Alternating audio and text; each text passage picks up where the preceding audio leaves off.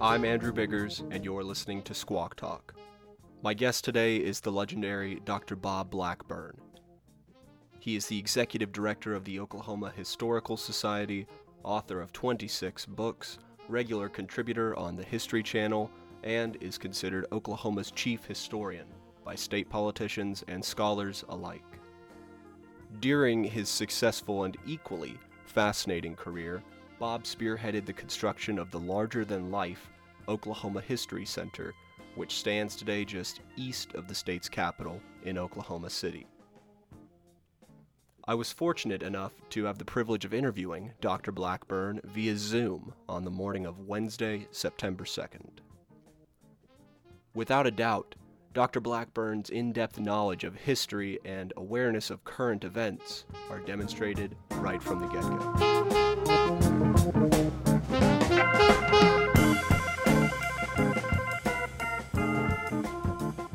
I'll just start by asking you um, how many books have you written? I've heard, I've seen some some uh, differing numbers. The one I saw most recently was 22. Is that correct?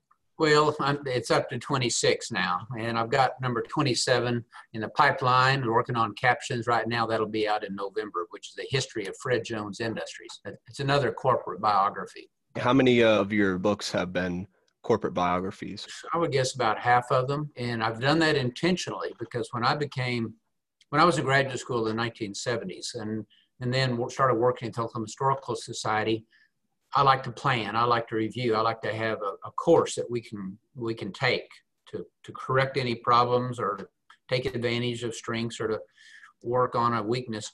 And as I analyzed what had been done at the Historical Society over the years, there was too much emphasis on 19th century Indian history, the land run era in Oklahoma City in particular, and very little done on Western Oklahoma, very little done on Tulsa, very little done on diversity, African American history, women history. Right. But, but the biggest gap that I found was in the history of free enterprise in the state. Academics who are doing research are not going to be drawn to doing the history of a corporation. Generally, they're going to do the labor strikes, so they're going to do how someone's despoiling the environment. It's it's just not natural. So it hadn't been done. So I decided I needed to take that on personally as well as at the institution and I finally did enough of these businesses where I had a grasp of the history of free enterprise in the state and was able to do an 8,000 square foot exhibit called Crossroads of Commerce, a history of 300 years of free enterprise in Oklahoma. And largely my books have given me that, things like doing the history of Sonic, America's Drive-In, Love's Travel Stops Country Stores, Frankfurt Short and Bruza Architects, Jack Zink and, and the John Zink Company in Tulsa, so I did enough of statewide businesses to get a, a real handle on it from the intellectual point of view to be able, because to, to do an exhibit, you got to narrow a broad, complex topic down to a simple format. So where you might want to tell the story of the complexity of, a, of Route 66 and its, and its impact on commerce, you have to say that in 250 words. Right. And so the, the, the, the more I know actually the easier it is to simplify. And so, uh, so my that's where my personal historical career kind of overlapped with my professional career of serving you and the citizens of the state and trying to decide what stories do we tell, what do we collect. Like my work with the Oklahoma Publishing Company and, and the Gaylords, for example, and doing the history of the State Fair of Oklahoma and some other books of similar nature of Oklahoma City I was able to get the Chamber of Commerce collection, 700 volumes of economic history going back to 1898. I was able to get 1.8 million photographs from OPUBCO that we now have online. So it's all kind of come together. So a personal historian, public historian, getting the collections, telling the story, and really hopefully helping people understand the Oklahoma story. Well, and I'm sure as you progress and continue to um, succeed in your field, you know, because I've seen praise from uh, former governors for you, calling you the state's historian, and just like really cool stuff. Not to mention a photograph with Ken Burns, which I really want to find out about in a moment. Um, I'm sure that process probably gets easier, right? Accumulating these collections and gathering them.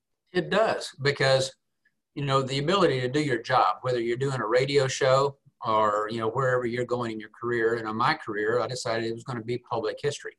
I made that decision in graduate school. I, I never pursued a teaching job at a university.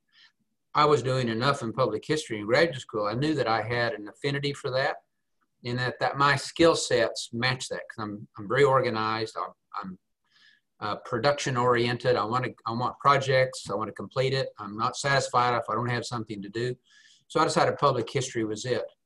And what my books have done and my 100 speeches a year now for 40 years, literally, I've, if, if you multiply that out, I'm giving somewhere between 3,000 to 4,000 speeches around the state in all these little towns. I've given speeches in towns of 200 people, as well as many in Oklahoma City and Tulsa, of course. And it's allowed me to get around the state and understand the people I serve. And then hopefully working through our 30 some museums and sites, because we have 30, more than 30 museums and scattered around the state. I've been able to work with the city of Tulsa on a variety of things. I was chairman of the Tulsa race Racetrack Commission in 97 and 98.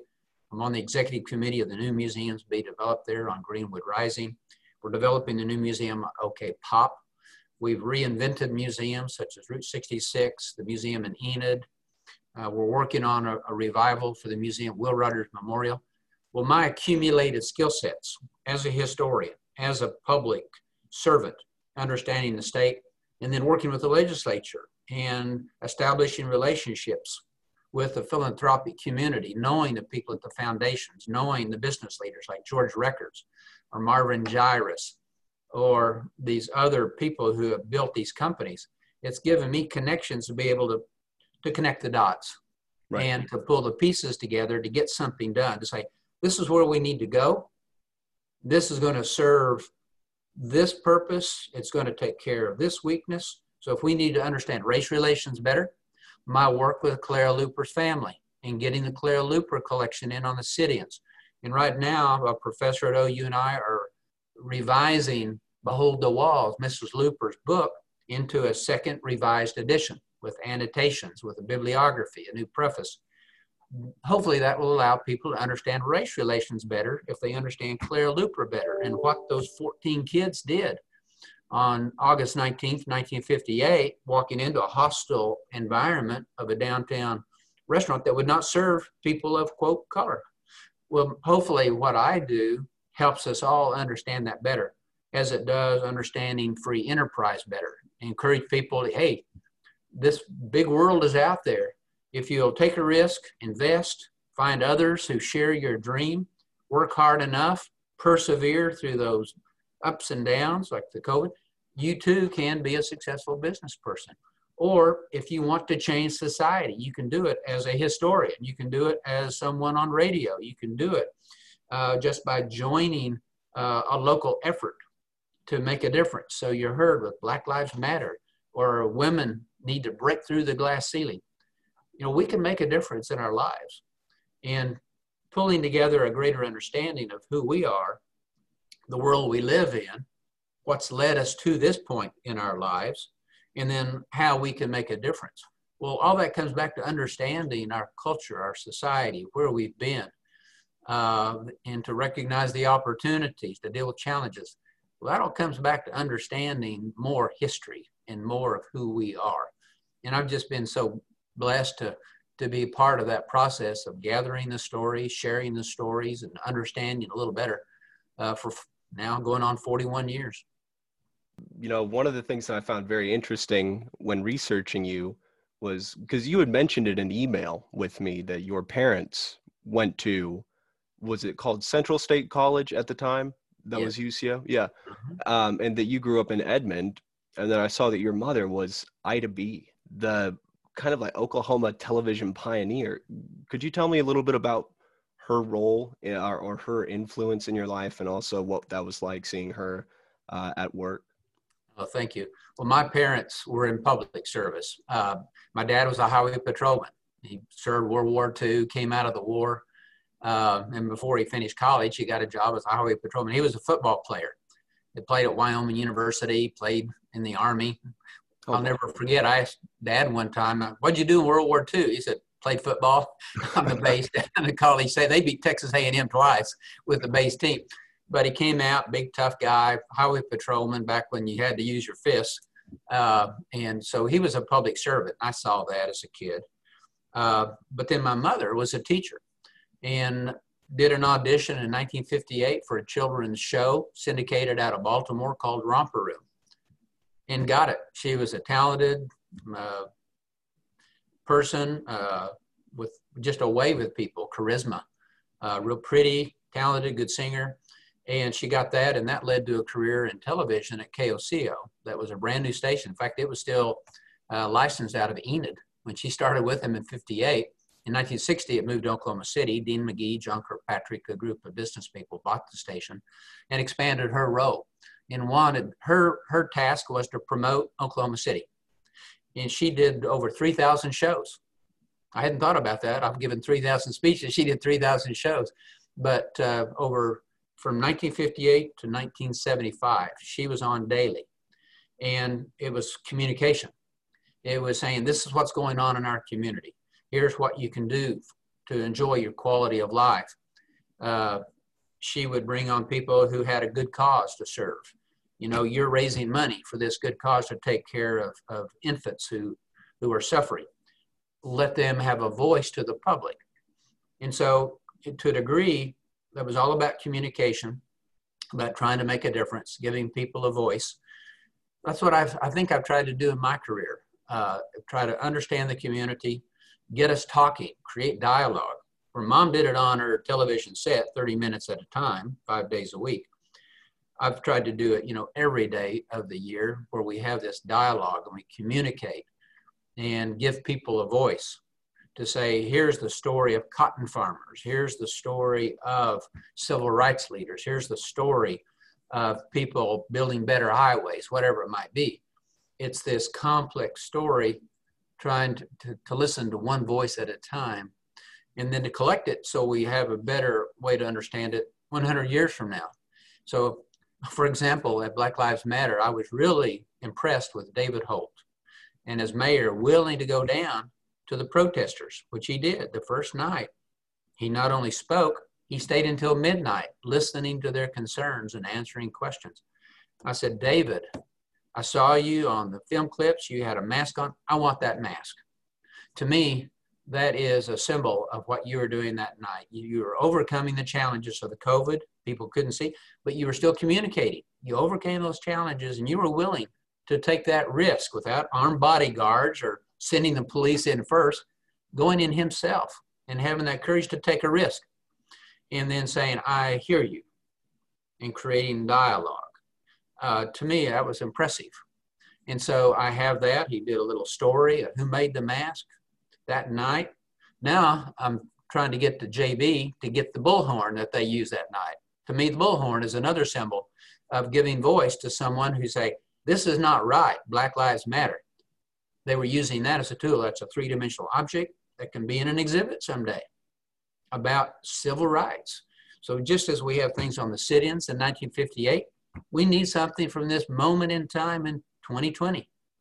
And I think that bullhorn is something that I want for this organization to be able to share the story in the future. So just like my mom, uh, she was communicating, and I was at the studio a lot. She was my parents were divorced early, so a single mom raising us two kids. I recognized women and the glass ceiling on women at the time, and what she had to do to break through that glass ceiling. So I always admired that that willingness. I became an advocate for women's rights, even in college. I worked on an off-campus newspaper and I wrote the columns about women's rights and why why did women have a curfew on college? When I started college, women had to be in the dorm by 9:15 on a weeknight, or they got quote black marks, and their parents would be called if they weren't following these curfews. And the guys could stay out all night, get drunk, come in. Dorm mom would help you get to your bed. It was just this this unjust. So I was writing about that, you know, even in 1970 and 71. But I saw my mom fighting through that. I saw other women who were her friends who were doing things in the community, like the Lou Kerrs of the world, uh, the Bobby Burbridge Lanes of the world. I got to know those women as a kid because of my mom. And so that kind of put me in a direction to, hey, let's do, you can do something about this. You can speak up. You have voice. You know, work with your friends, your family. If you get a public position like director of the Historical Society, then you can do an exhibit on the ERA or an exhibit on women in our history as we're doing this year. So mom really gave me a lot of inspiration, uh, taught me communication schools, uh, skills, uh, and how to work with others. Uh, that we can't do it alone. We have to speak uh, together. And that if you can find a, a common voice and others to share, that we're a lot stronger together than we are divided. And as I look at our community, whether it's the OCU community, the Oklahoma City community, the state community, the national, the world community, if we're unified, we're a lot stronger. When we're divided, we're weak. We're in a point in our history right now where we are too divided, polarized even. Uh, it makes us weak. How do we how do we find the ways to break through and deal with the challenges? How do we move forward and encourage people to take a risk that's not good just for them, it's good for everybody? We've got to have this dialogue, and right now that dialogue has been broken. Uh, we've got to find a way to, to work our way out of this. Uh, mom taught me to communicate and uh, that there's a bigger world out there, much bigger than ourselves, and how can we do something about it? Just to add on to that point, looking at the world now with the pandemic and with civil unrest and a lack of uh, civility in our discourse, I suppose, um, do you think that it's fair to call this unprecedented or as a scholar of history, can you find any kind of similarities just within the state's history or the nation's history to compare what's going on now to? Great question. And I, a good example. Recently, I've had several people come to me all alarmed about the Supreme Court decision on Indian reservations in Oklahoma. And they, they're acting like, hey, this has never happened before. Like, how are we going to deal with this crisis? Are we going to lose our title to our house and the mineral rights below the surface of our land? Are we going to have to to report to you know this alarmist attitude about well, no, this is this is part of a continuum of dealing with tribal sovereignty. It's a complex story. It goes back 250 years. Uh, it's been part of our history. We will work our way through this. People will come together. They'll have dialogue. We'll work on agreements. We'll find protocols to me, I am not alarmed at all. In fact, I'm encouraged by tribal sovereignty. I think this is off off your topic, but the future of rural Oklahoma and economic development as rural Oklahoma is being depopulated, mm-hmm. as agriculture and oil become less labor intensive and fewer people can make a living that way. Well, what's going to take its place? To me, it's tribal enterprise because that's where many of the Indian people are. And so as the tribes work with their people, it's going to spill over into the other communities. That and higher education, I think, are the two keys to the future of rural Oklahoma. But getting back to your subject, when I we talk about uh, intolerance, let's just use that right now. We have uh, this this thing of people on the far left are intolerant of anybody on the right who won't say yes, this is this is all totally wrong. We got to just overhaul the system and then people on the right saying, wait a minute, these Marxist radicals marching for Black Lives Matter. And they stop right there. Well, we've had so many moments of intolerance in this state. Uh, I've always wanted to do an exhibit called The Tolerance of Intolerance, as how the majority who may be willing to say, oh, yeah, I can see why Black Lives Matter is, is justified, that we need to consider that there has been prejudice in our society, in our institutions. So we've got to do something about it. But at the same time, hey, no, we don't need to overthrow the system. And I heard on NPR the other day that the institution of policing started as a white supremacy expression. Well, nothing could be further from the truth. But that's the idea of taking an extreme view uh, and almost an intolerance that we have police. Well, of course, we need police for a variety of reasons, and it is not white supremacy. Uh, at times it kind of overlaps with that, but it was never the reason that police forces were created. So let's have dialogue. Why? What's the history of police forces? Where did it begin? Why? Why did the five tribes adopt police forces called the Light Horsemen in the 1820s and 30s? Well, it was to protect property rights. Uh, were slaves property? Yeah, so there is a little overlap.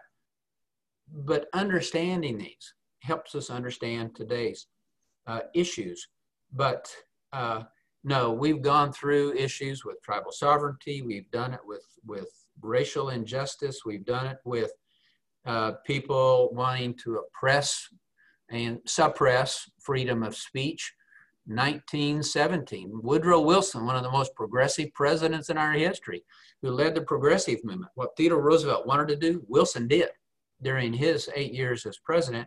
Well, he supported the Aliens and Sedition Act that allowed the federal government to put people in jail for criticizing the government. Uh, Eugene Debs, the leader of the Socialist Party at the time, was put into jail based on uh, his comments that today would be rioting in the streets. You've got to protect freedom of speech. Well, the President of the United States, the highest court, said, no, you can do that. Plessy versus Ferguson, 1896, the Supreme Court said, yes, you can tell a person because of the pigment of their skin where they can live, where they can go to school, where they cannot go. What are they limited to as if it's separate but equal. That was the law of the land that made all of that 20th century Jim Crow segregation legal.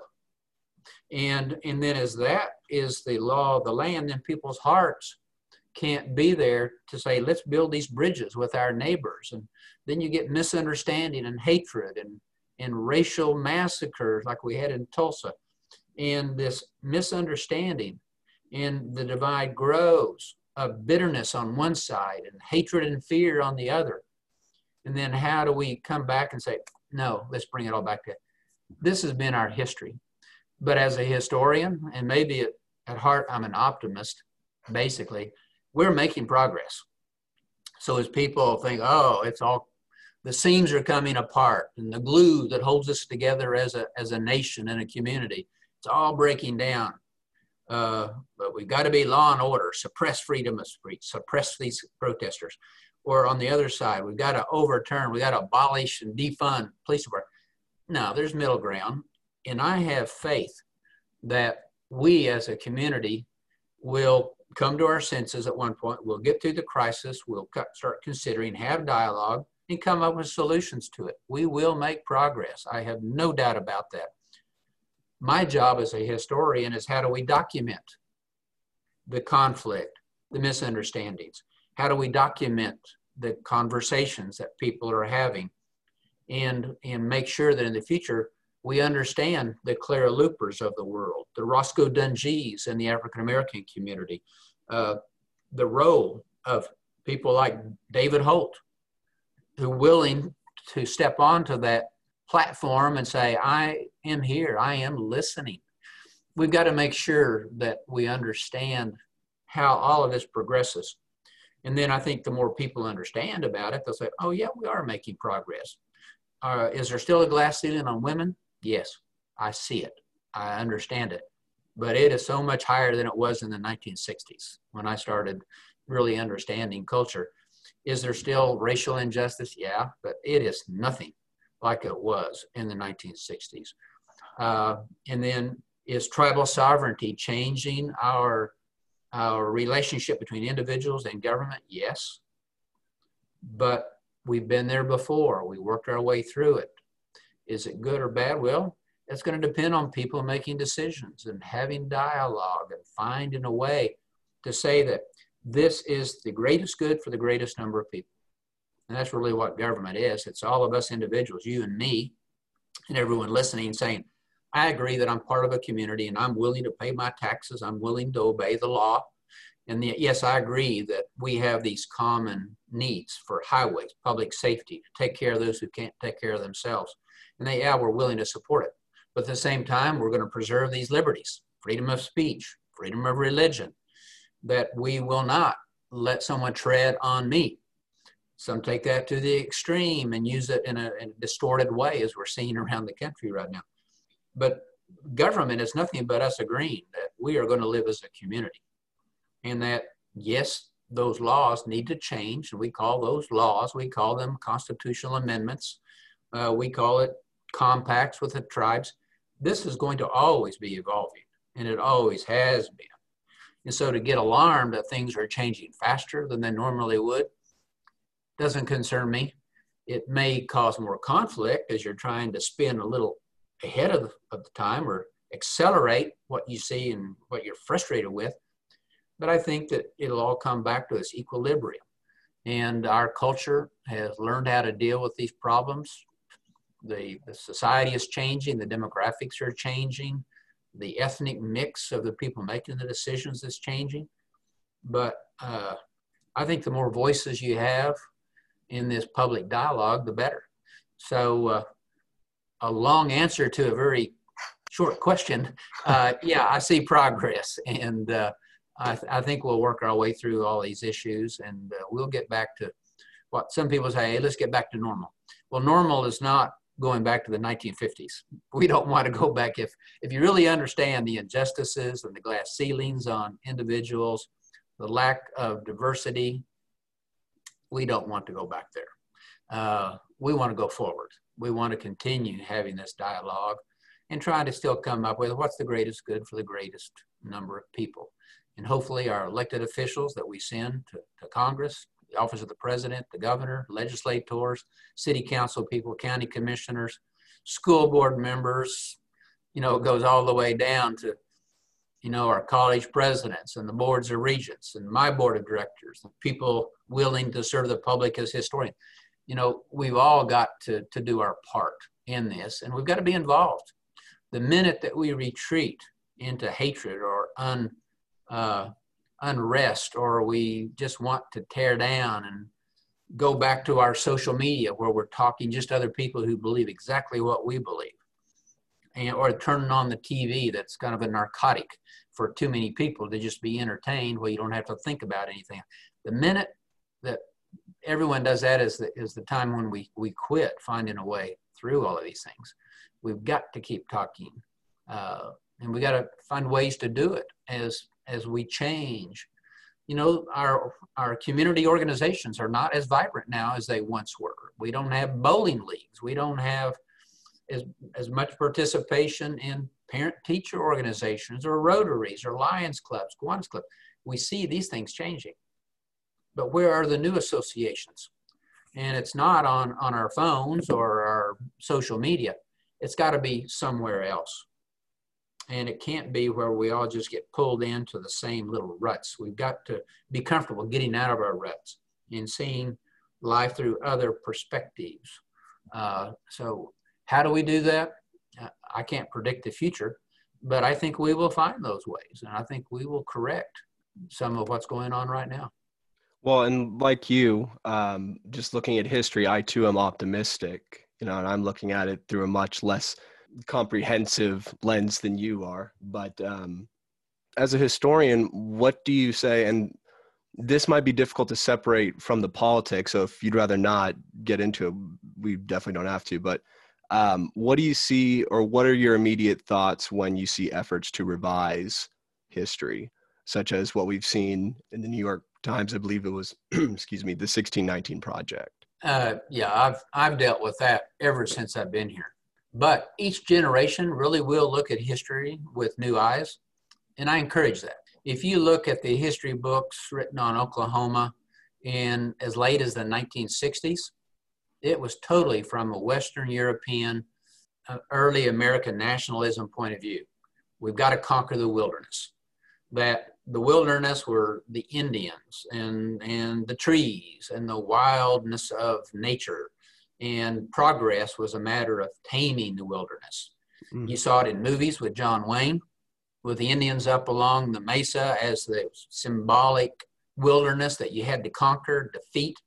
You see it in Errol Flynn movies, you know, all of it. The movies reflected, but you see it in the history books that, oh, yeah, the first wave were, were the explorers, and then came uh, the trappers and the traders, and then came the ranchers, and then came the farmers with the soldiers to protect them and to push back the wilderness. And then, then we succeeded in creating this wonderful place we call home. Well, that avoids the whole issue of American Indians. That avoided the whole issue of not everyone was free to make a choice of where to go and what to, to take on.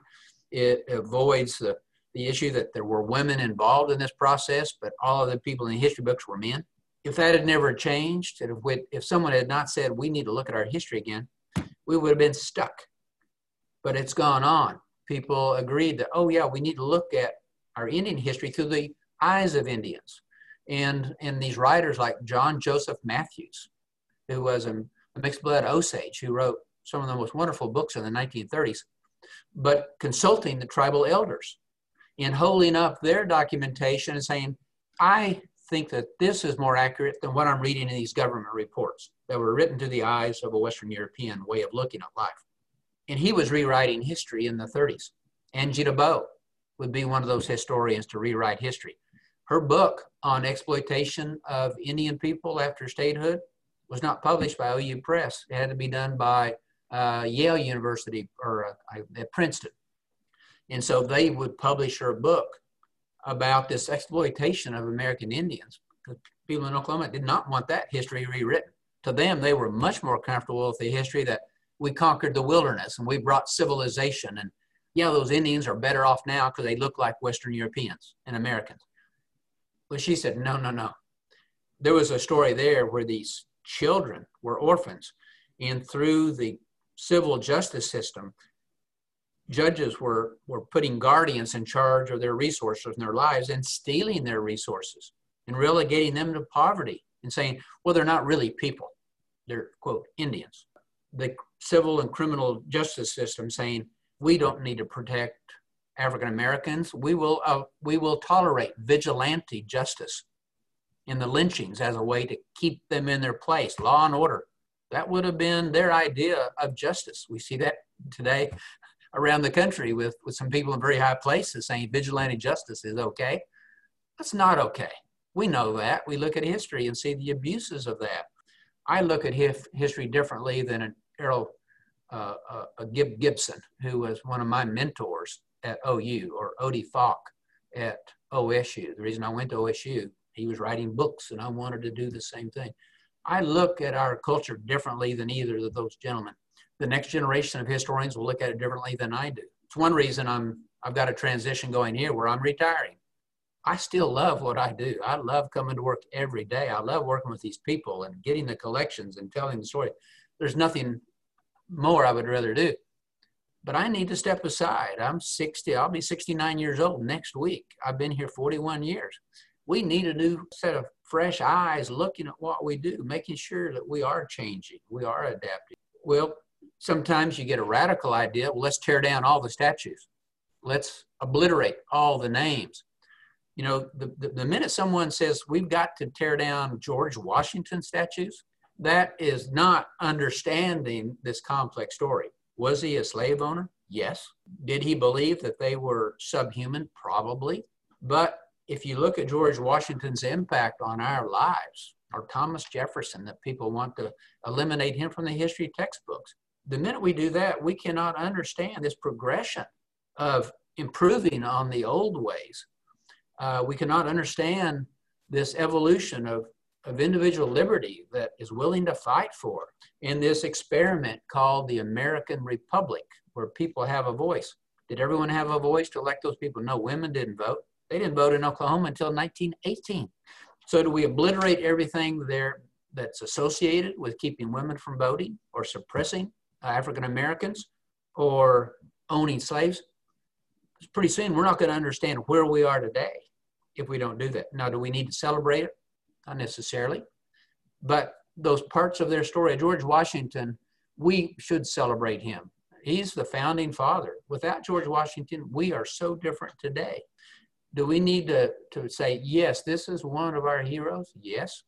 At the same time, we need to say one of our heroes should be Thurgood Marshall, who offered his skill sets to defend African American rights in the 1940s and 50s. Yes, he should be celebrated for that. Should we celebrate all parts of, there may be parts of his history we may not admire, but should that give us a reason to tear him down and say, we don't need to celebrate Thurgood Marshall or Booker T. Washington? Same with Thomas Jefferson and Washington. There are parts of their lives that we need to celebrate and cherish and understand. But each new generation needs to look at it. So this whole idea of, of rewriting history will happen. For example, I've been pulled into the whole conversation about the land run of 1889. Mm. Is that a symbol of suppressing Indian rights? Well, I've tried to explain it as a historian. I can give you a 60 minute lecture. It is part of the story, but it is not the story. It did not happen overnight. The land run of 1889 was not a signal that, oh, we're going to take all the land away from the Indians and we're going to give it all to white people. It's not that simple. I can name a dozen other events that are more important in taking land away from the Indians. That's a, it's a long, complicated story. The treaties of 1866, it's a very academic subject, but it said we are going to take the land away from the Indians. We will force them to allot. We will create a state. That was explicit in the treaties of 1866. Then you have Supreme Court decisions, congressional actions in the 1870s, and other things changing. Land Run of 89 was just in this, this series of events, but it is not a symbol of taking land away from the Indians. Is it part of it? Yeah, it's part of it. So is statehood. There are some valuable lessons in all of that. So if we remove all of those reminders, then suddenly we're detached from who we are. We're not grounded, we're not rooted. Yes, we will change, history will be rewritten, but I think every generation has the responsibility to not lose control and let our emotions say at any given moment, well, yes, Black Lives Matter, so are we going to tear down a statue to George Washington's slave owner? That's a, a simple connection you can make, but it's a much more complex story. And as you as you kind of shake your head and say, well, yes, the emotions say we want to tear all, anything down that reminds us of this social injustice then we start losing the other parts of the story. And then if someone makes an attack on our freedom of expression, freedom to speak up together, together to protest, then we start losing our liberties and our freedoms. We've got to understand what George Washington fought for. The dream that Thomas Jefferson had while he was still had all these problems in his personal life. The minute we lose Thomas Jefferson's dream of individual liberty in a society that has these basic freedoms is when we start losing the grounding in these ideas of, of the American dream and we drift off into tyranny. We have to know that, hey, well, these are not the right ways to go. Here's the direction we go. And the minute we lose our connections with, with history is a minute that I think we're in jeopardy. And if anything, I would imagine that, as you said, these are important reminders, not just of where we've been, but how far we've come. And I think that ultimately, someone like Washington, or even someone as you know newly controversial as Jefferson in the public eye, they do serve that purpose, and it is of the utmost importance.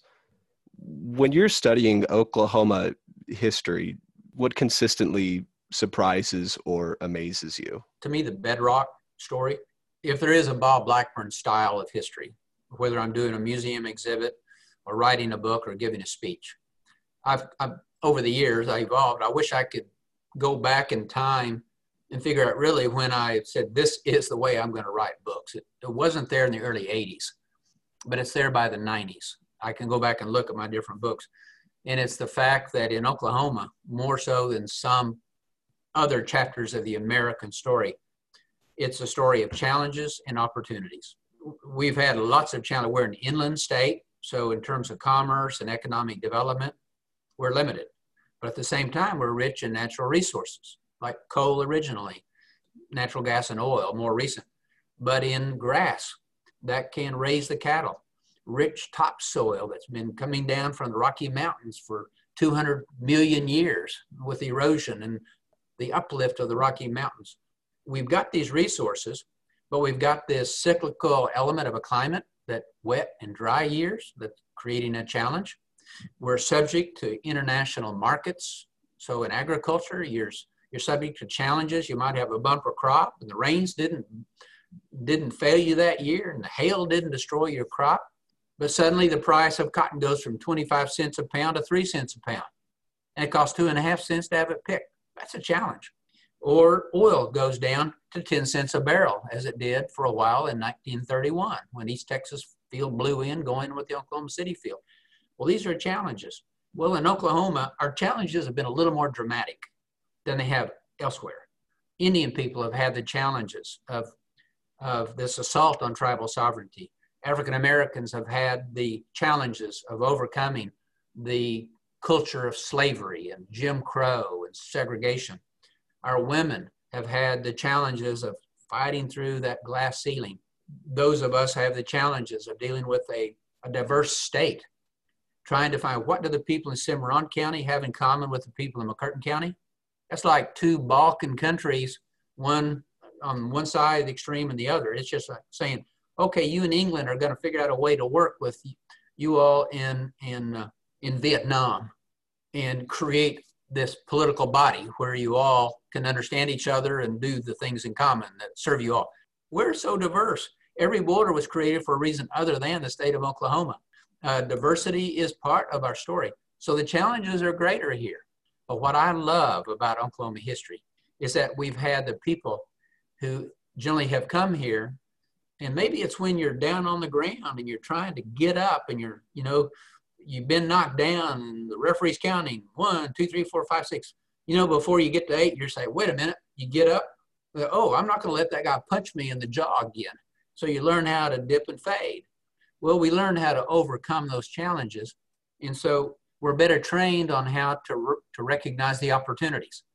So a Tom Love, who says, who recognizes that the old way, the Kerr McGee way of selling gasoline is not going to work anymore because they can't compete with imported oil, driving down the price of domestic crude, of the majors from with the New York money or the British money or the Venezuelan money competing out here in the market.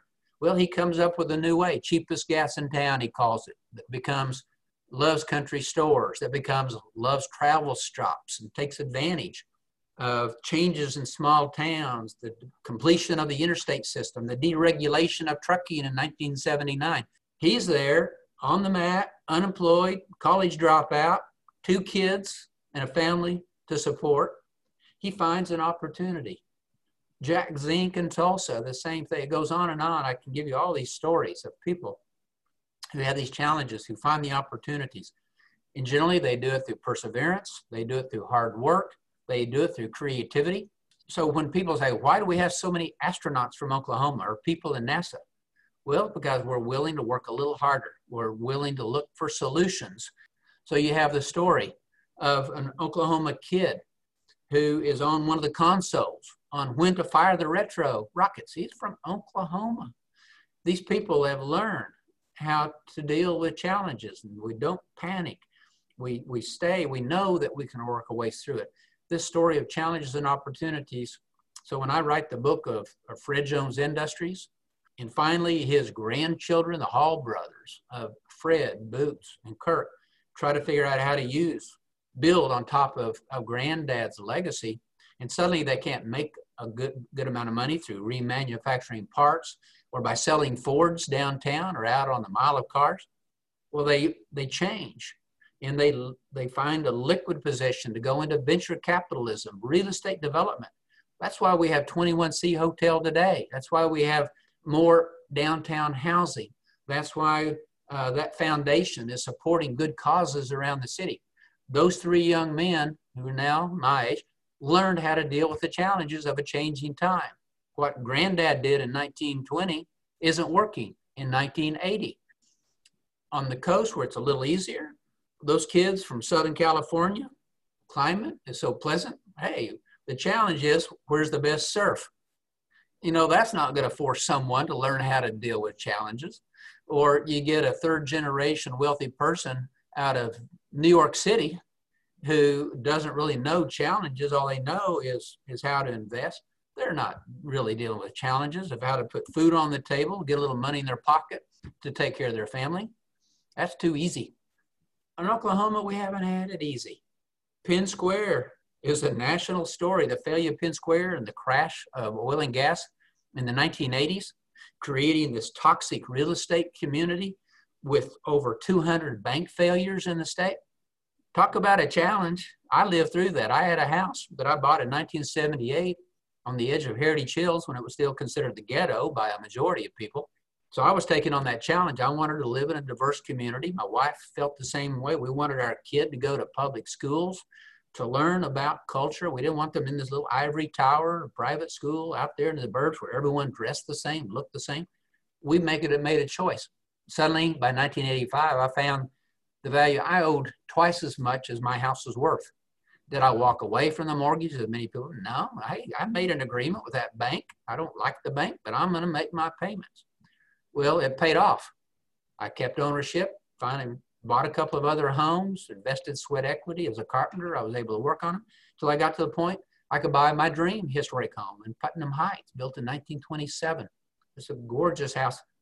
You'll have to pull me out of there. My casket is, is the way I love this house. Well, it's because I took a risk in 1978. I persevered through the challenges of the 1980s. I kept improving and buying other properties around to protect the neighborhood, to work with my neighbors. Now it's called Heritage Hills. That's the Oklahoma way. So that's what I've learned about our experience. And then the other thing that has to be part of every story is diversity. We are one of the most diverse states in the union. More Indian people than even California. And that's not per capita, that's actual numbers. More Indian people. So, where is the story of tribal sovereignty playing out in its most dramatic form? Right here in Oklahoma. I intend to write a book about tribal sovereignty in the state of Oklahoma. We've had African Americans here since the five civilized tribes came because they brought their own slaves. So, our story of the African American experience goes from slavery to freedom. Uh, when we talk about diversity, the land runs brought in diversity from around the world. Uh, when we talk about diversity, we're talking about the difference between that farm family in Roger Mills County that deals with drought and windstorms and poor topsoil. And then we talk about someone in Tulsa that's grown up in a, a, a nice neighborhood, two different worldviews. So you get those who support one political candidate, those who support another. Well, this diversity is there all around us. The differences between Oklahoma City and Tulsa. I've done a museum exhibit. It's called Two Sides of One Coin. Yeah, the two states are in the borders of Oklahoma, but they're different for these reasons. How do we take those differences, find common ground, and work together? Dewey Bartlett as mayor, Mick Cornett as mayor, found a way to have conversations. That's continuing with G.T. Bynum and David Holt. Uh, I can see progress there. The Turnpike Wars, uh, it's not a Cold War anymore. It's still a war. There's still urban rivalry. So if someone wants to build a plant to produce vehicles like Tesla, oh, they're going to fight like the Dickens to get it. But there are bigger stories. If you're having dialogue, find the common ground, agree when you're going to have some kind of opposition. So that diversity in this state helps define our story. But the minute we say, let's build a wall around Oklahoma and not welcome in immigrants, the minute we turn our backs on diversity and say that's a weakness instead of a strength, that's when we start losing the potential to grow and to prosper. We have to embrace diversity and say it's part of who we are. Is it easy? No, it's not easy. It's painful at times, but let's build on it. Let's say, that was a mistake. Or, whoa, look at the, the courage of, of Ada Lois Sipuel Fisher to try to enroll at OU in 1946, surrounded by nothing but white faces, and knowing that she was going to be abused. I love that courage of a woman of color. Let's take those stories and say, let's embrace that diversity and empower the next young African American female coming out of college and say, you too can change this world. Start the business, go into public service, do a radio show, uh, do something that may not make you wealthy, but it gives you satisfaction. It makes you proud of who you are, and you know you've made a difference. The minute we say Indians need to just be good little Americans and give up their native ways and their ancestral traditions is the minute we lose the strength of that. We've got to have that dialogue. So I think challenges, opportunities, how people have dealt with that, and then diversity would probably be the two main themes. If I ever write a short history of Oklahoma, those will be the, the themes that I use throughout because I'm from Dallas, Texas, actually. And until I read Sam Anderson's Boomtown, you know, I had really no grasp on the elaborate and complex and, again, diverse history of Oklahoma. And still that's just barely scratching the surface. I was going to ask you one of your main accomplishments is establishing the oklahoma history center and then becoming an affiliate with the smithsonian and the national archives. You've been credited as spearheading this and i was going to ask you how did this come about? How were you able to successfully do this? All of these things are a team effort. No one accomplishes big things alone. Whether you're an elected official or an executive director of an organization or president of a university we do it because we have a team behind us and we have partners. So how do you find? And I and I bring it back to, to three key elements. One, you have to have higher standards. Well, the, the quote hysterical society of the 1970s uh, was not the way to get the public support to say, yeah, we're going to give you the resources to build something like the History Center. So we had to work on higher standards and and turn our backs on well, mediocre is okay. That's really where the historical society was well, we might be mediocre, but yeah, that's okay. That's Oklahoma. Do we deserve more? Well, probably not. And so we had to turn our backs on mediocrity is okay and say, no, we can do better. We can be Smithsonian quality. And that took a while to change the culture of an organization. I wasn't the only one as the as the as the preacher at the pulpit saying we can do better. There were others. Secondly, we had to be more efficient. We had to get our act together. So if, if I said donate $100 to me and I'll invest it in a new exhibit. Well, if you don't have faith that I'm going to invest that wisely, you're not going to give it to me. It's like any salesman saying, hey, invest in my product. If they don't believe it's going to mow their lawn better or if it's not going to protect their house, they're not going to buy it. Same here with history. I need to convince you, the public, these donors, governmental officials, governors, legislators, if you share your resources with us, I'm going to invest it. I'm going to leverage it. I'm going to turn your dollar into $10 and I've got to make you believe it. And then third, I've got to find those partners. Uh, the partners to donate the money, the partners to vote for a bill giving me the authority to even do a history center, uh, to make sure that the board of directors understands where we're going, to have the team put together to be efficient, and those who all agree and believe. You can't be divided.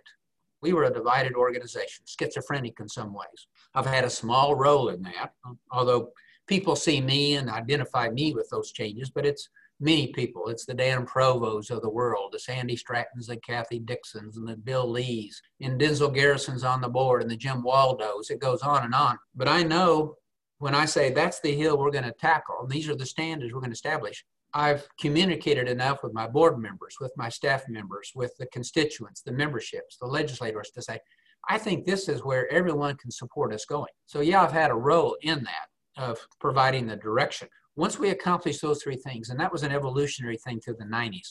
And finally, by 98, the legislature, we kind of backed into the History Center.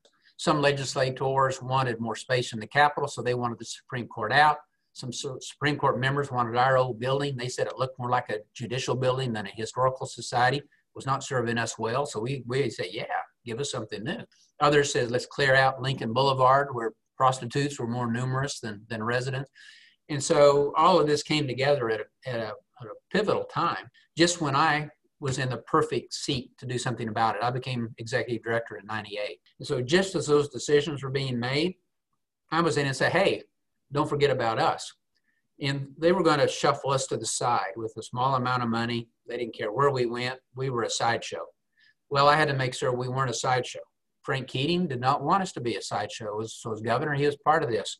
His Secretary of State, Tom Cole, who's now a congressman from Oklahoma, was my inside information.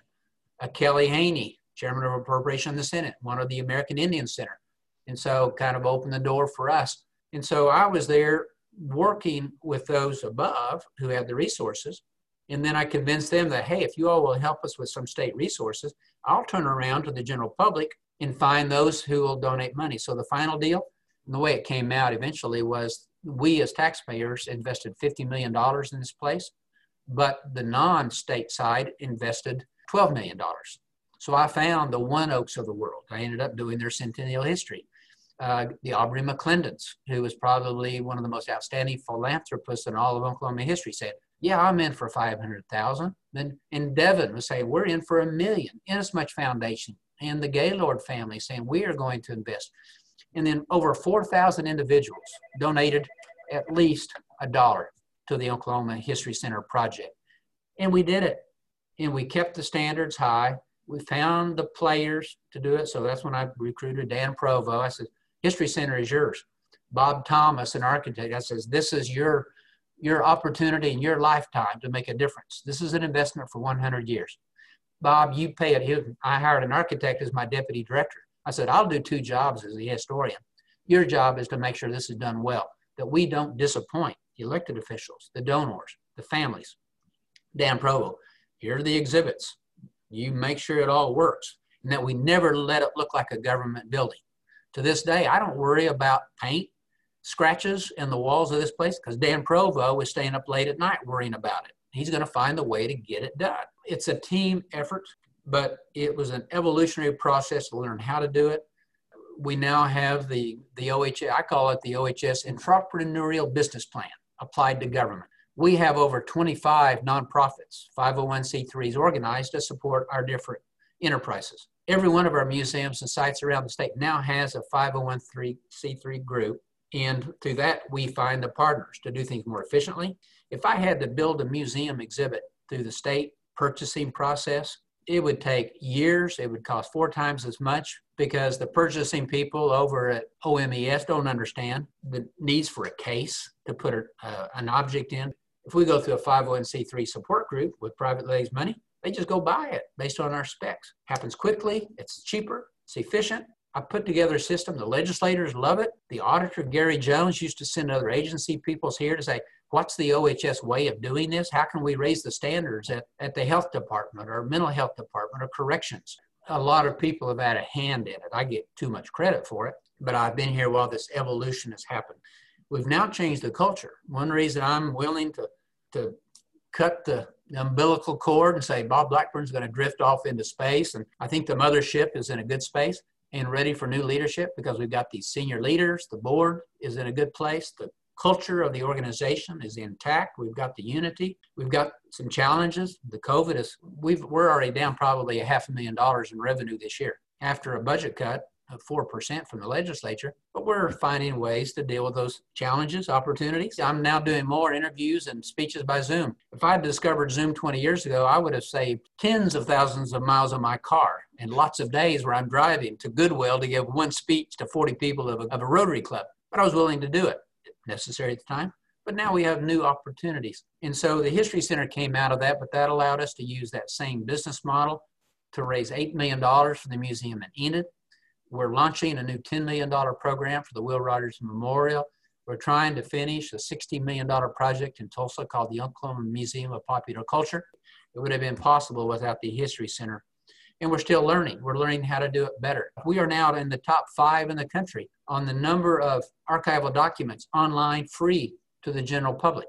By 2024, with the contract just signed with Ancestry.com, who are going to invest 2.5 millions of corporate money, not going to be your taxpayer money. We found a way to make a deal where the corporation does it. Yeah, they might make a little money behind their firewall if people want to get to those newspapers around the world, but we're going to have it for free.